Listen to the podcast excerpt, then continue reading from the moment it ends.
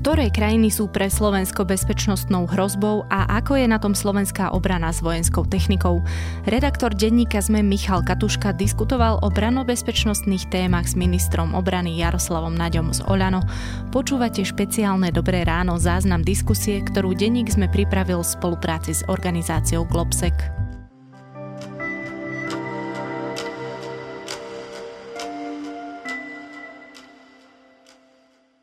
Posledné 4 roky sme počúvali o tom, ako Rusko nie je hrozba a Slovensko nemá nepriateľov. Aspoň teda na papieri v bezpečnostnej stratégii štátu, ktorú síce vláda v roku 2017 schválila, no ale potom parlament jej nevyslovil súhlas.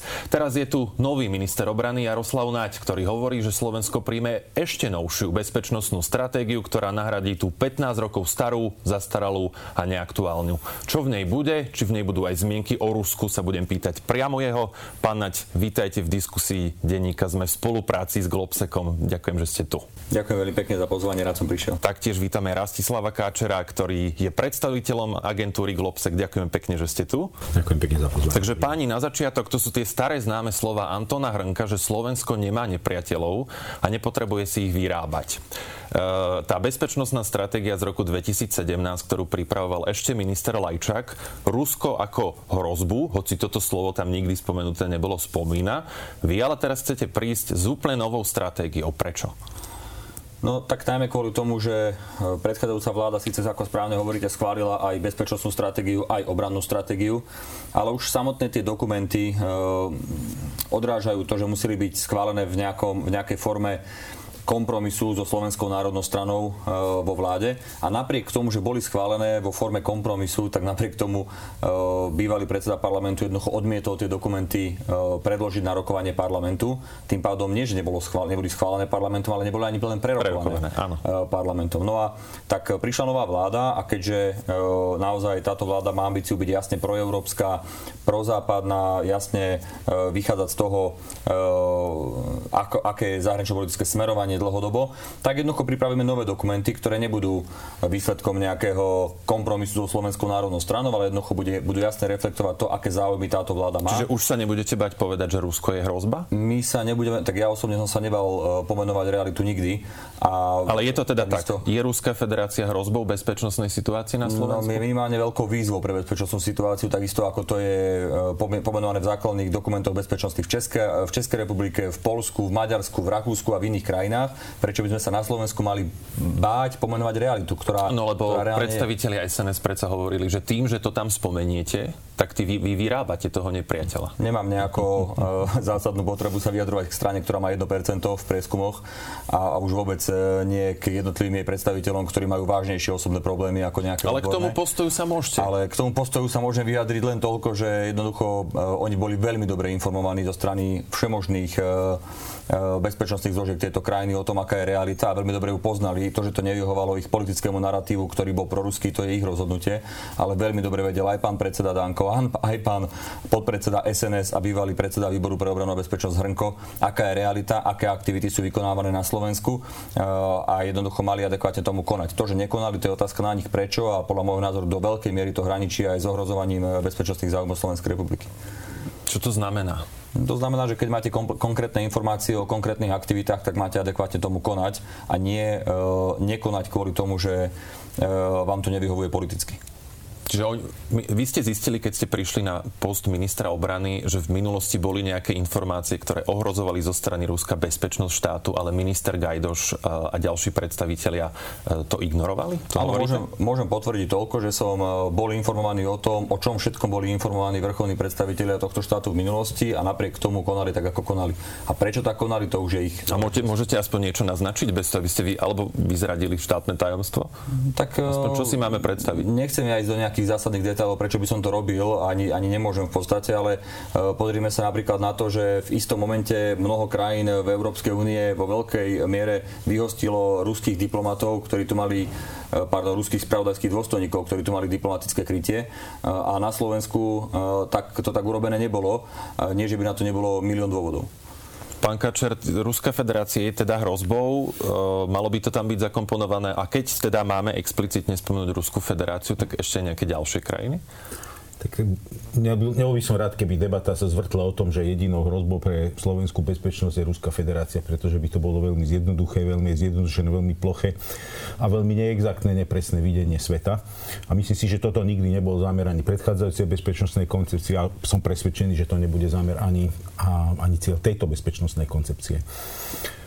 Rusko je bezpečnostnou výzvou, minimálne, tak ako to povedal pán minister, toto je dobrá výzva. V angličtine sa to používa v tých strategických dokumentoch na to ako security challenge a to je taký správny preklad, výzva. Hrozba sa používa veľmi málo kedy ako danger v tomto jazyku, čiže keď sa hráme už na terminologické pojmy.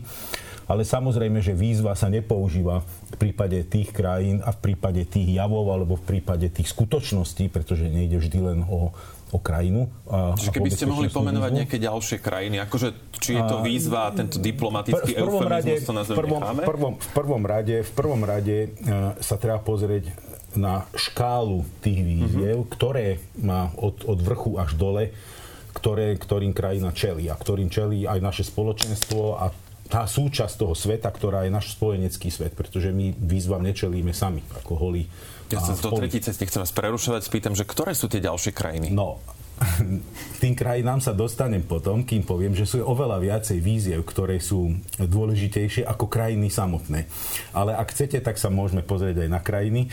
V prvom rade, eh, medzi, keď sa už pozeráme na krajiny, na krajiny. a všetko ostatné, ano, rozumieme, 80% toho koláča odložíme na bok a zoberieme si 20% tých problémov, tak z tých 20 problémov by som za Ruskom ako najvážnejšiu výzvu eh, videl Čínu, ktorá je veľkým vyzývateľom. A nie len eh, z pohľadu bezpečnosti, z pohľadu pohľadu ekonómie, ale to všetko je jeden previazaný balík, pretože ekonomické výzvy súvisia s bezpečnostnými výzvami, to sú všetko vzájomne Čiže do novej bezpečnostnej stratégie, ktorú pripravujete a na to navezujúcu obranu a vojenskú stratégiu, ktorá sa teda viac týka vás ako ministerstvo zahraničných vecí, čiže bude tam spomenuté Rusko a Čína, to len aby sme uzavreli, že s týmto môžeme rád. Na to vám neviem odpovedať v tomto momente, pretože e, naozaj my v dohľadnej dobe, vo veľmi blízkej dobe predložíme spoločne s pánom ministrom zahraničných vecí Korčokom dokument na rokovanie vlády, kde vlastne odštartujeme oficiálny proces tvorby ako bezpečnostnej stratégie, čo ste povedali správne, že, že v gestii primárne ministerstva zahraničných vecí, tak aj obrannej stratégie, ktorá je v gestii ministerstva obrany. E, následne vzniknú pracovné skupiny, ktoré sú už predbežne definované a tie jednoducho to sú odborníci, ktorí budú definovať to, e, akými hrozbám a akým výzvam čeli Slovenská republika e, z krátkodobého, strednodobého a dlhodobého hľadiska. Pána, prečo sa... ste nezobrali tú starú, teda starú, tú z roku 2017, ktorá teda bola v tej chvíli aktuálna a len si s ňou nepomôžete, prípadne ju aktualizujete a neschválite ju tak, ako prečo, ju pán Lajčák Prečo ste urobili záver, že sme si ju nezobrali a nebudeme s nej vychádzať? Tak povedzte, ako to je. No tak ja neviem, jedno jednoducho na to budú ľudia, ktorí sú na to určení, ale samozrejme, že budeme vychádzať úplne primárne z toho najaktuálnejšieho dokumentu, ktorý bol spracovaný. E, viete, ja osobne považujem napríklad bezpečnostnú stratégiu, ktorá bola spracovaná za kvalitnejší dokument ako obrannú stratégiu, pretože obranná stratégia bola spracovaná v gestii rezortu, ktorý patril Slovenskej národnej strane. Čiže ja si myslím, že ľudia na ministerstve zahraničných vecí v komisii, kde budú aj ľudia za ministerstvo obrany, samozrejme budú vychádzať z toho ostatného dokumentu. Ale aj odtedy sme sa posunuli ďalej a nastali nové hrozby, napríklad pandémia, e, ktoré čeli celý svet, ktorá e, v takej miere samozrejme v tej predchádzajúcom dokumente e, nebola reflektovaná a, a, a bude to musieť byť zmenené. Dobre, čiže prečo sa vlastne bavíme o bezpečnostnej stratégii? Vieme, že ten štát pripravuje aj ročne množstvo kadejakých teoretických dokumentov. Bezpečno, opravte ma, ak sa milím, bezpečnostná stratégia má pomenovať, odkiaľ by mohol prísť nejaká hrozba, nejaké ohrozenie bezpečnosti a na to má pripravovať svoju obranu. Čiže vy na základe toho máte plánovať, čo nakúpite napríklad, či nakúpite e, obrnené vozidlá alebo aké stíhačky. Čiže vy by ste už teraz mali mať ale predpoklad, že čo by malo byť v tej vojenskej stratégii, ktorá na tú bezpečnostnú nadvezuje a čo budete nakupovať vy počas najbližších 4 rokov. Veľmi správne ste to popísali. Tá bezpečnostná stratégia je strecha vlastne a z nej vychádzajú všetky ostatné dokumenty plánovacie, ktoré sú napríklad v rezorte obrany. To znamená, z bezpečnostnej stratégie bude vytvorená obranná stratégia, z obrannej pravdepodobne vojenská stratégia a potom z toho dlhodobý plán rozvoja ozbrojených síl a z toho potom strednodobé a krátkodobé plánovanie.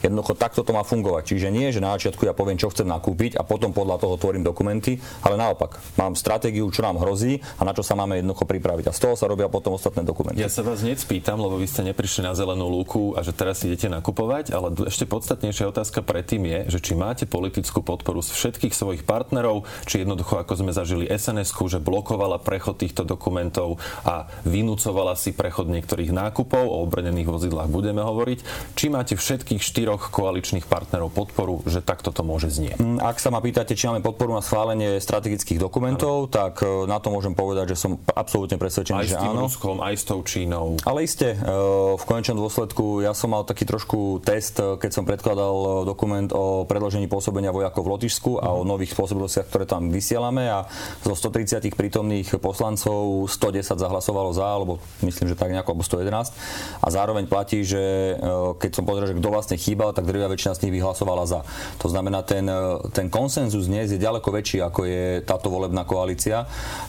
A s výnimkou teda extrémistickej strany a, a niekoľkých jedincov, ktorí majú bližšie k extrémistickej strane ako k demokratickej v rámci pôsobenia strany Smer, tak ostatní všetci zahlasovali za a ja si myslím, že takým spôsobom budú schváľované ani z brehov sme rodina nezaznamenávate nejaký problém. Vieme, že pán Kolár bol napríklad pred pár dňami v Banskej Bystrici, kde sa stretol s protifašistickými bojovníkmi a len tak mimochodom ako keby povedal, že, že dnes Ukrajinou pochodujú e, fašisti s faklami v rukách podobne ako hlinkové gardy na Slovensku. E, toto nie je postoj, ktorý sa dá považovať za oficiálnu politiku, ak si čítam tie dokumenty. Mňa zaujíma to, ako prebieha hlasovanie vo vláde a v parlamente a v tomto prípade môžem povedať, že aj v prípade Lotyšska boli, bolo 100% zúčastnených poslancov za Smerodina za.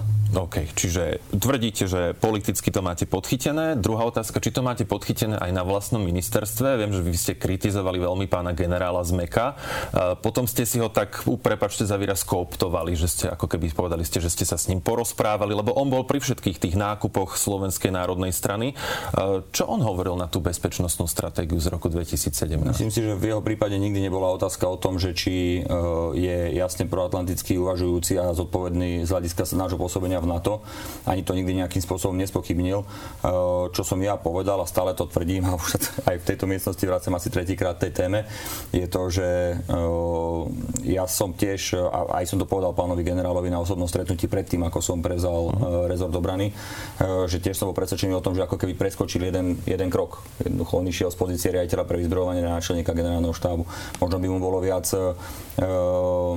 pomohlo, keby bol napríklad zástupcom náčelníka generálneho štábu a potom následne ašpiroval na, Aký bol jeho názor? na tú pozíciu. Tak on tvrdí, že on sa do tej pozície netlačil, ale bola mu ponúknutá a keďže videl, že alternatívy, ktoré prichádzali do úvahy, neboli politicky priechodné, tak jednoducho on na základe nejakých podmienok, ktoré si stanovil, s tým súhlasil. A aký bol jeho názor na tú bezpečnostnú stratégiu? On mal problém s tým Ruskom ako zmienkou? Nie, však ale on je vojak. Vojaci nepolitikárči a oni jednoducho... Hmm. No, tak viete, to, ja neviem, či sa zachytili niekedy, že by vojak sa vyjadril k nejakým veciam, ktoré mali vnútropolitickú diskusiu. Oficiálne nie, podobné. ale z diskusí s vami uh, vieme, že aj v armáde sú viaceré krídla. So mnou, v diskusii so mnou absolútne zatiaľ od toho 21. marca, ako som ja vstúpil na rezort obrany, tak môžem povedať, že ani v jednom prípade sme sa nejakým spôsobom nedostali do nejakého sporu ohľadom zahranično-politického smerovania alebo ohľadom nejakých rozhodnutí, ktoré som spravil alebo niečo podobné. Uh-huh. Pán Kačer, mňa zaujíma, e, pomaličky smerujeme k tomu, že čo vlastne budeme nakupovať a to je vlastne, preto má byť základ týchto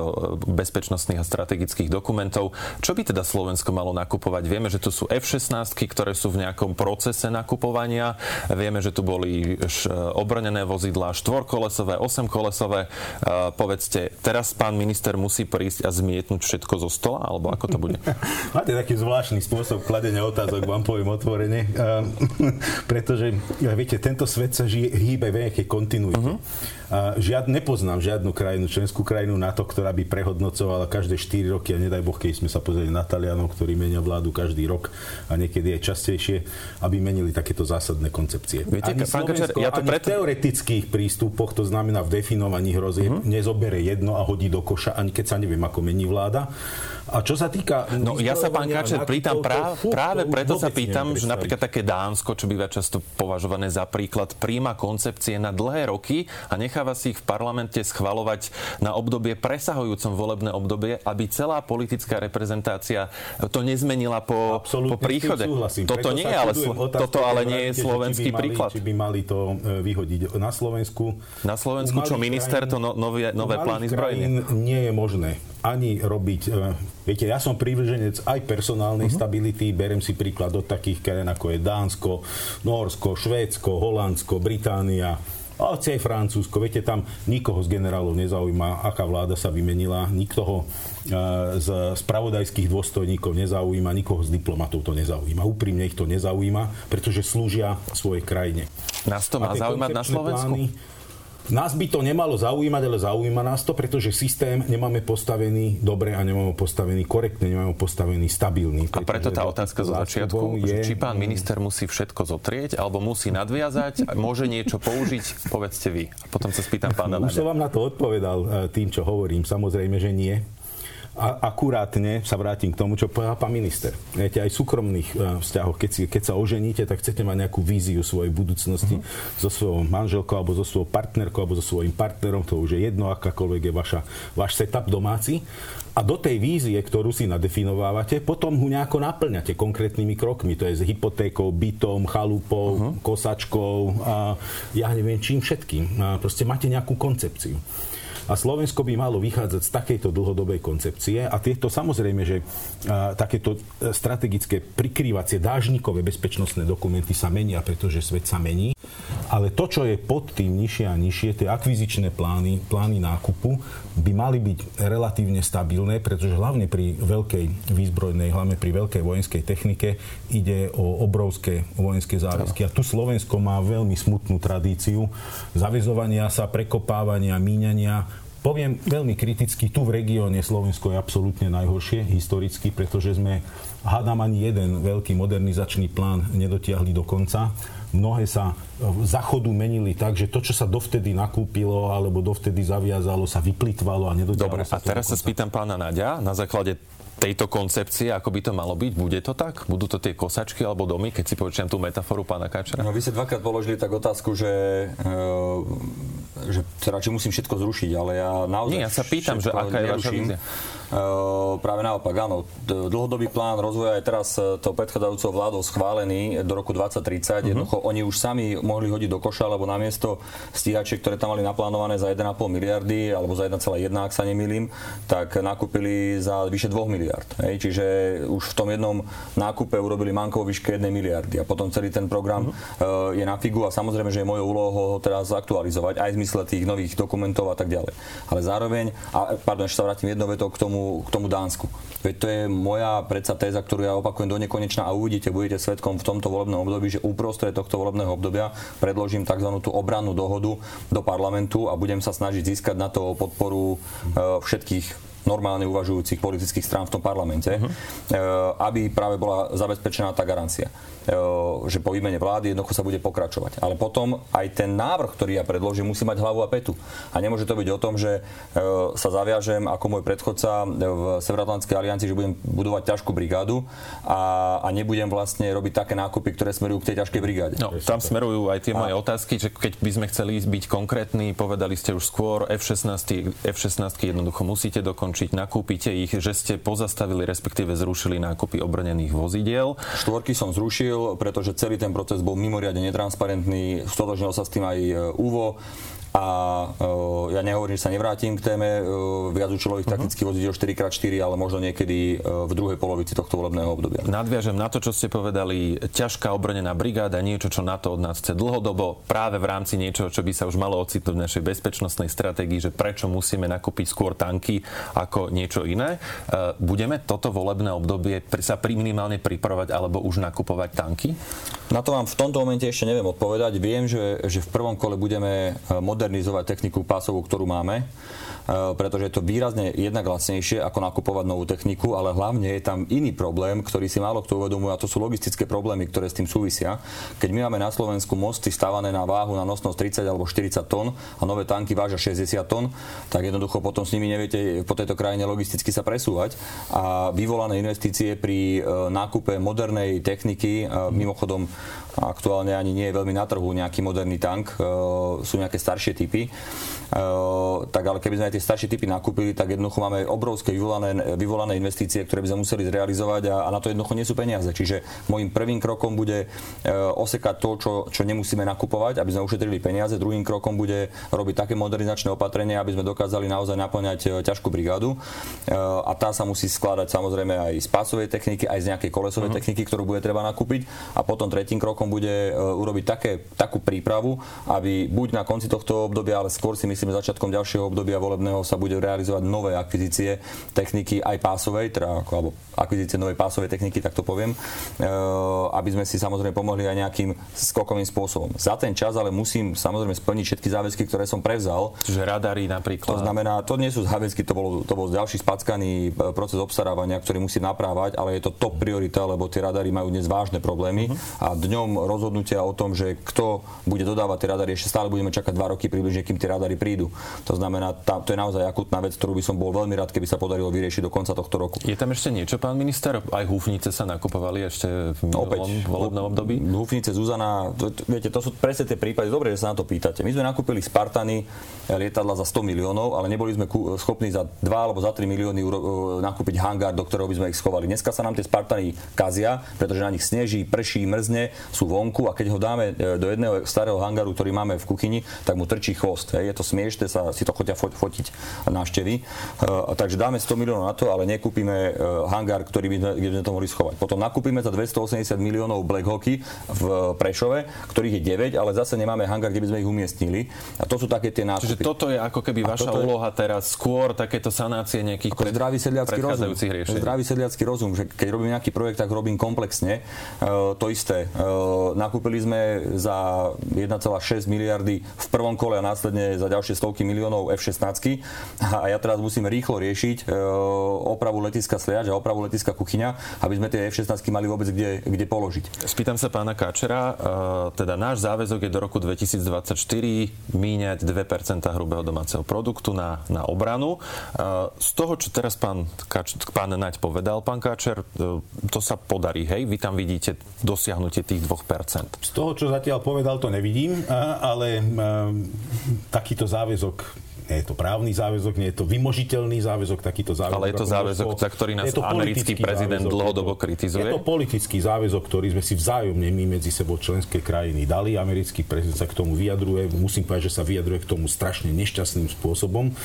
Používa jazyk taký, že to vyznieva, ako keby my sme si vyzbieravali po 2% a posielali ich Donaldovi Trumpovi. E, ide o prostriedky, ktoré my máme navýšiť, aby sme si my sami tu doma vybudovali letiska, infraštruktúru a vybavili sa takou technikou, ktorú používajú naši vojaci a slúži našej obrane, aby bola adekvátna, pretože hu nemáme. Jednoducho hu nemáme a tragicky nám tieto výdavky klesli z tých, ktoré, keď som ja nastúpal na ministerstvu obrany, mali sme relatívne vysoké stav, plánovaný stav 45 tisíc uh-huh. vojakov, dneska máme 12 tisíc.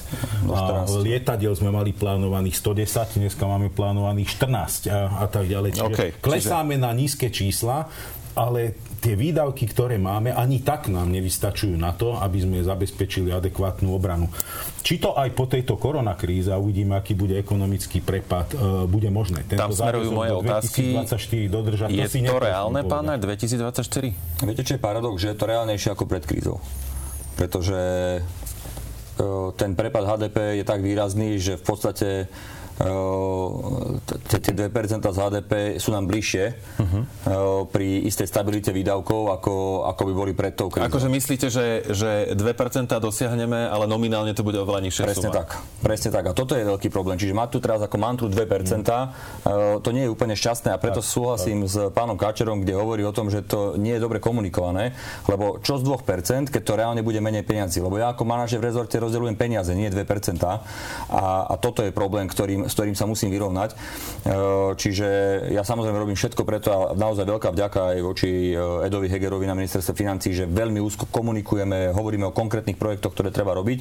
A ja si naozaj trúfam a dúfam, že sa mi to podarí byť prvým ministrom e, v histórii Slovenskej republiky, ktorý dosiahne 2% HDP na obranu. Budete mať uľahčenú úlohu, teda tým pádom, ako ste to ale, vlastne povedali. Ale budem robiť všetko preto, aby jednoducho tie peniaze skončili reálne tam, kde končiť majú. A ja musím povedať, a naozaj len jednou vetou, že viete, vy by ste ani by ste neverili, keby, keby ste boli v mojej koži, že, že koľko, koľko nezmyslov som objavil, ja by som povedal aj pejoratívnejší výraz, e, keby to nebolo natáčané, odkedy som prišiel do tohto rezortu, kde všade sa dávali peniaze, ako sa to robilo, kde sa kradlo. To, to sú šialenosti. Takže teraz, čo robím, je, je to, že, že sekám naozaj všetko, čo, čo viem osekať a, a to, čo ostane, tak to chcem naozaj investovať do takých vecí, ktoré majú, ktoré majú rácio. A som vďačný aj ľuďom, aj v rezorte, aj štátnemu tajomníkovi, že mi v tom veľmi pomáhajú, lebo je to, je to veľmi potrebné a ja dúfam, že naozaj tie výsledky bude čoskoro vidno. Dobre, čiže prebrali sme nejaké obranné záležitosti, ktoré budú vyplývať z tých dokumentov, ktoré chcete ku koncu roka schváliť. E, jednou z veľkých ďalších tém, ktoré teda zrejme budú súčasťou tých stratégií, sú hybridné hrozby a, a kybernetické hrozby. E, najskôr by som sa dotkol tých, tých hybridných a tam opäť cez politický uhol. E, opäť je to, spomeniem, Zmerodina, Borisa Kolára, ktorý sa okrem iného profiloval v predchádzajúcich rokoch ako človek, ktorý nemá problém s konšpiračnými médiami, veľmi rád sa na ne odvolával, veľmi rád ich postoval na svojom Facebooku a aj niektoré jeho vyjadrenia, spájanie sa s niektorými talianskými politikmi a tak ďalej. A môžete vybojovať proti hybridným hrozbám, keď predseda parlamentu si možno, možno teraz to tak nevyjadruje, ale myslí si o tom niečo iné ako oficiálne? Ja naozaj vyzývam na to, aby sme oddelovali politický marketing od reálnych krokov, ktoré sú realizované. Ja môžem povedať, že tá trojica, minister obrany za Olano, minister zahraničných vecí za SAS a riaditeľ SIS za Sme rodina funguje z hľadiska hybridných hrozieb tak vynikajúco, že naozaj e, si dovolím povedať, že asi, asi takúto, to sme ešte v histórii nemali. Uh-huh. A som vďačný aj pánovi Čolinskému na SISKE, že jednoducho k oblasti, pardon, v oblasti hybridných hrozieb naozaj funguje tak, ako funguje a jeho ľudia a aj v spolupráci s vojenským spravodajstvom, s MZV a s inými organizáciami a s policajným zborom samozrejme e, dostavujeme konkrétne alebo realizujeme konkrétne kroky, e, ktoré podľa môjho názoru sú, sú unikátne v histórii Slovenska a, a ktoré, ktoré majú hlavu a petu. Tak jeden spomente. Navyše, Môžem tu hovoriť o mnohých veciach, ktoré sa týkajú briefingov so spravodajskými informáciami, čo sme zistili, aké je konanie, aké je prepojenie na tie konšpiračné médiá, ktoré hovoríte a tak ďalej. Ale ako nemá to zásadne zmysel, čo skoro uvidíte viac. E, čo chcem povedať je to, že sme vytvorili u nás na ministerstve obrany na úrovni štátnych tajomníkov a riaditeľa, e, riaditeľov služieb e, pracovnú skupinu na boj s hybridnými hrozbami, kde bude spracovaný konkrétny plán realizovania aktivít smerom k boju s hybridnými hrozbami na úrovni vlády a, a tam uvidíte, že to naozaj v tejto oblasti myslíme veľmi vážne. Kde to v praxi uvidíme? Kde to volič môže vidieť niekde v praxi? No, tak, Či to je niečo, čo nemá on vidieť? Tak e, niektoré veci volič bude vidieť, strategická komunikácia a tak ďalej. E, niekedy bude vidieť úprimnú komunikáciu o reálnych veciach, ktoré sa v našej krajine dejú, ale samozrejme v mnohých oblastiach to volič vidieť nebude. Ide predsa o odolnosť našej krajiny a tá odolnosť veľakrát samozrejme je nejakým spôsobom e, adekvátne tie kroky sú utajované.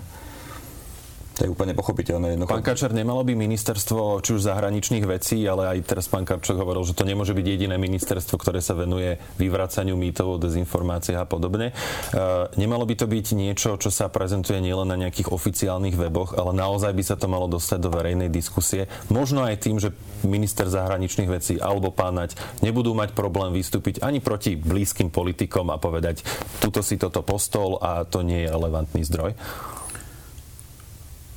Kvitujem to, čo povedal pán minister, že tu z tohto pohľadu, o ktorom hovoríme, zásadní vládni predstavitelia sa jasne vyjadrujú a konajú jasne. To je len o tých troch, ktorých spomenul, to znamená jeho ministra zahraničných vecí, riaditeľa Sisky, ale aj ministra vnútra, ktorý takisto v tomto má úplne jednoznačné pozície a postoje.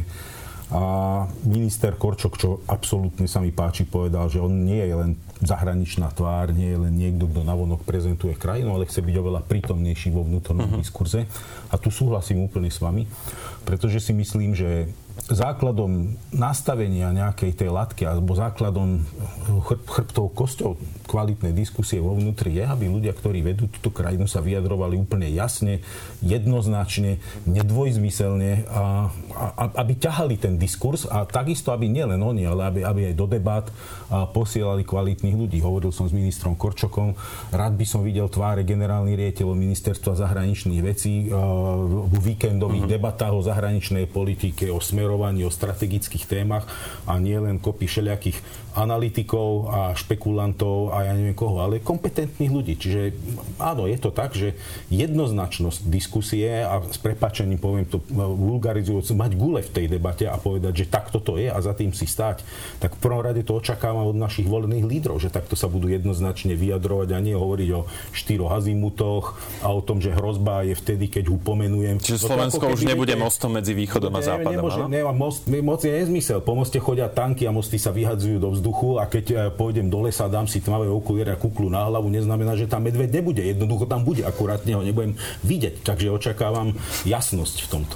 Veľmi pekná metafora. E, na záver, páni... Prepač, ešte jednou vetou. E, to, že vy ste tak opäť v tej otázke položili, že či je správne, že neupozorňujeme tých politikov, že napíšu niečo nesprávne alebo niečo. Lebo ono sa to potom, viete, javí tak, že na jednej strane máme niečo v oficiálnom do- dokumente a potom to máme politika, ktorý toho možno, že aj podpíše, alebo ho aj akože kývne na ňo rukou, zdvihne ruku, ale potom v tom politickom prejave vyzerá, že ho ani nevidel. No my sme samozrejme veľakrát vo úzkej komunikácii a upozorňujeme sa navzájom o tom, že toto nie je tak, inak to napíše, alebo inak to uroba. To neznamená, že s tým mám ísť do médií a teraz verejne niekoho uh, ukrižovať, že aha, čo napísal na, na takom, alebo na takom statuse. No, keď viem zobrať telefón a podať mu priateľsky, že sa mýli a že to je inak, tak to urobím tak a, a verte, že sa to deje úplne štandardne a, a tak to má byť podľa mňa. Mm. Ja nemám rád také tie uh, teatra, že predtým ako niečo reálne zmením, tak zvolám tlačovku a idem s bubnom na zajace a potom sa ukáže, že situácia je iná a akurát e, sám seba zahambím. Jednoducho takto to nefunguje. E, aspoň teda u mňa nie. Ja rád zoberiem telefón, zavolám niekomu, poviem mu, že e, alebo si dám s ním kávu a podebatujeme nejaké veci a väčšinou tí ľudia to pochopia a adekvátne tomu